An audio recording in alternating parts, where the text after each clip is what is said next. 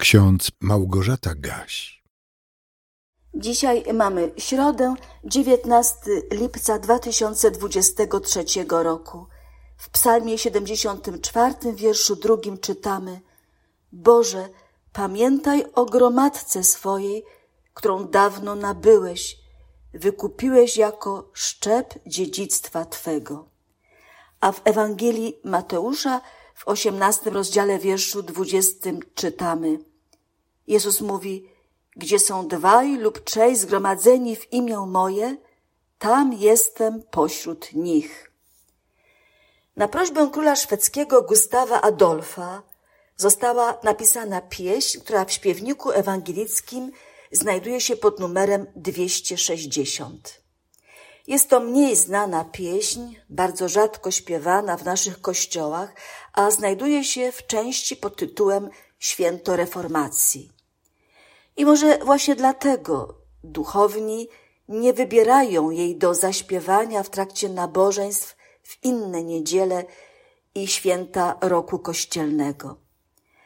Tę pieśń ułożył ksiądz biskup Jakob Fabricius w roku śmierci króla Gustawa Adolfa, czyli w roku 1632. To czas kontrreformacji w wielu krajach Europy, również w Polsce. Bardzo trudny czas dla ewangelików. Byli prześladowani z powodu swojego wyznania. Nie dlatego, że byli chrześcijanami, ale dlatego, że byli ewangelikami.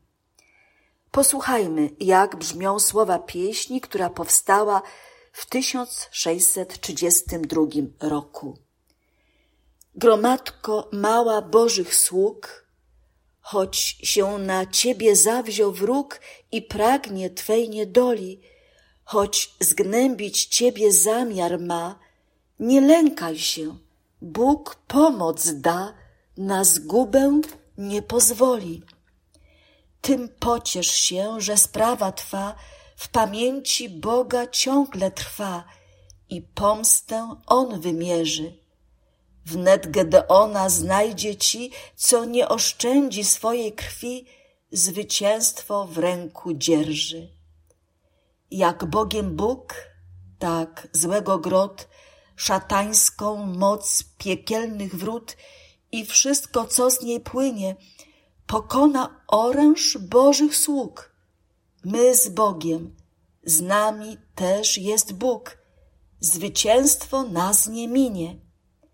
Rzecz Amen, drogi Jezu nasz, co Kościół pod swą bierzesz straż i pomóż nam z litości.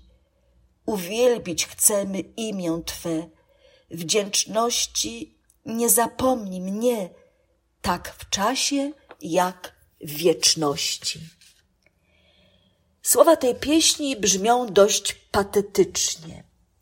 Jest to swego rodzaju manifest człowieka wierzącego, biskupa, który wie, dlaczego jest wyznawcą Chrystusa, dlaczego jest ewangelikiem.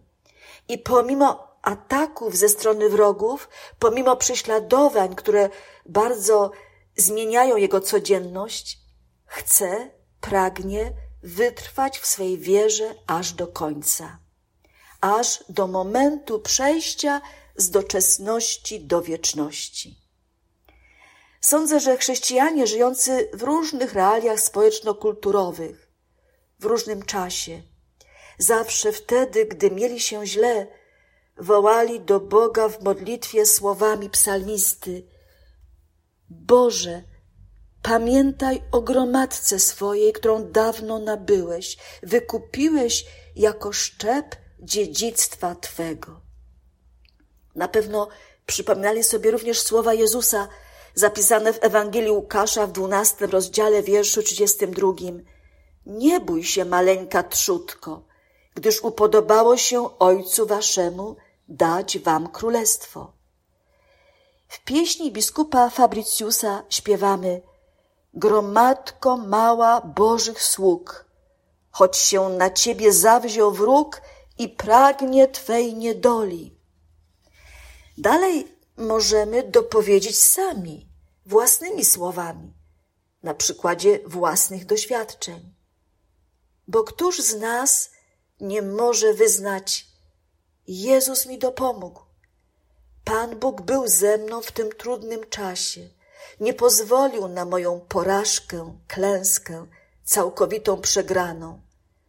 Pan Bóg mnie podniósł, wyzwolił, wzmocnił i wszystko ku dobremu obrócił.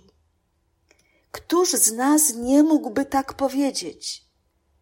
Do kogo z nas nigdy nie dotarła zachęta: Nie bój się, nie bój się, bo ja jestem z Tobą, żeby Cię ratować.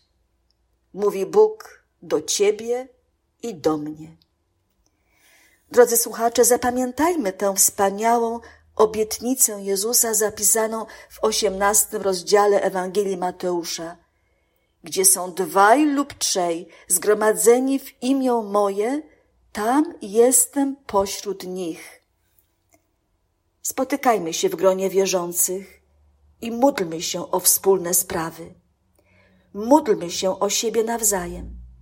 Gdzie dwaj lub trzej zebrani są w imieniu Jezusa Chrystusa, tam jest maleńki chrześcijański zbór, maleńki kościół, którego głową jest On, nasz Pan i Wybawiciel. W tej małej wspólnocie też można doświadczać Bożego cudu, też można cieszyć się Bożą miłością i Bożą wiernością. Życzę Wam wszystkim dobrego, błogosławionego dnia. Amen.